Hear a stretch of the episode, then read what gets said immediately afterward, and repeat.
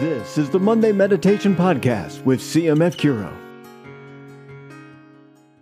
This is Michael Vaca with the CMF Curo Ministry team.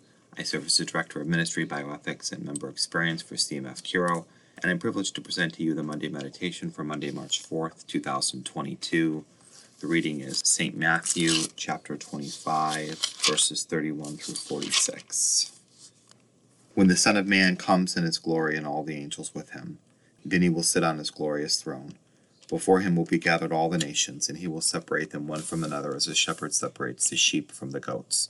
And he will place the sheep at his right hand, but the goats on his left. Then the king will say to those at his right hand, "Come, O blessed of my Father, inherit the kingdom prepared for you from the foundation of the world. For I was hungry, and you gave me food. I was thirsty, and you gave me drink. I was a stranger, and you welcomed me. I was naked, and you clothed me. I was sick, and you visited me. I was in prison, and you came to me." Then the righteous will answer him, "Lord, when did we see you hungry and feed you, or thirsty and give you drink? And when did we see you a stranger and welcome you, or naked and clothe you?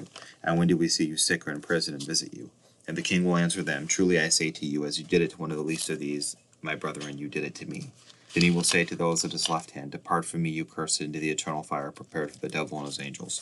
For I was hungry, and you gave me no food. I was thirsty, and you gave me no drink. I was a stranger, and you did not welcome me. Naked, and you did not clothe me. Sick and in prison, and you did not visit me." Then they will answer, "Lord, when did we see you hungry or thirsty or a stranger or naked or sick or in prison and did not minister to you?" Then he will answer them, "Truly I say to you, as you did it not to one of the least of these, you did it not to me." And they will go away into eternal punishment, but the righteous into eternal life. The focus of our Lord's words is on serving others. We must do good to others because each person we encounter is made in the image and likeness of God, Genesis 1:26. This service to others is part of the greatest commandment to love the Lord our God with all our heart, mind, and soul.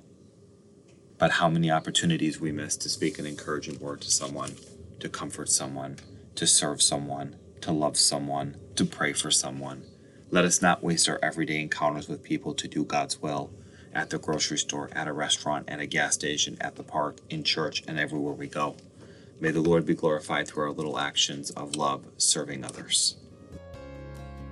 To find out more about CMF Curo's Catholic healthcare option, visit mycatholichealthcare.com.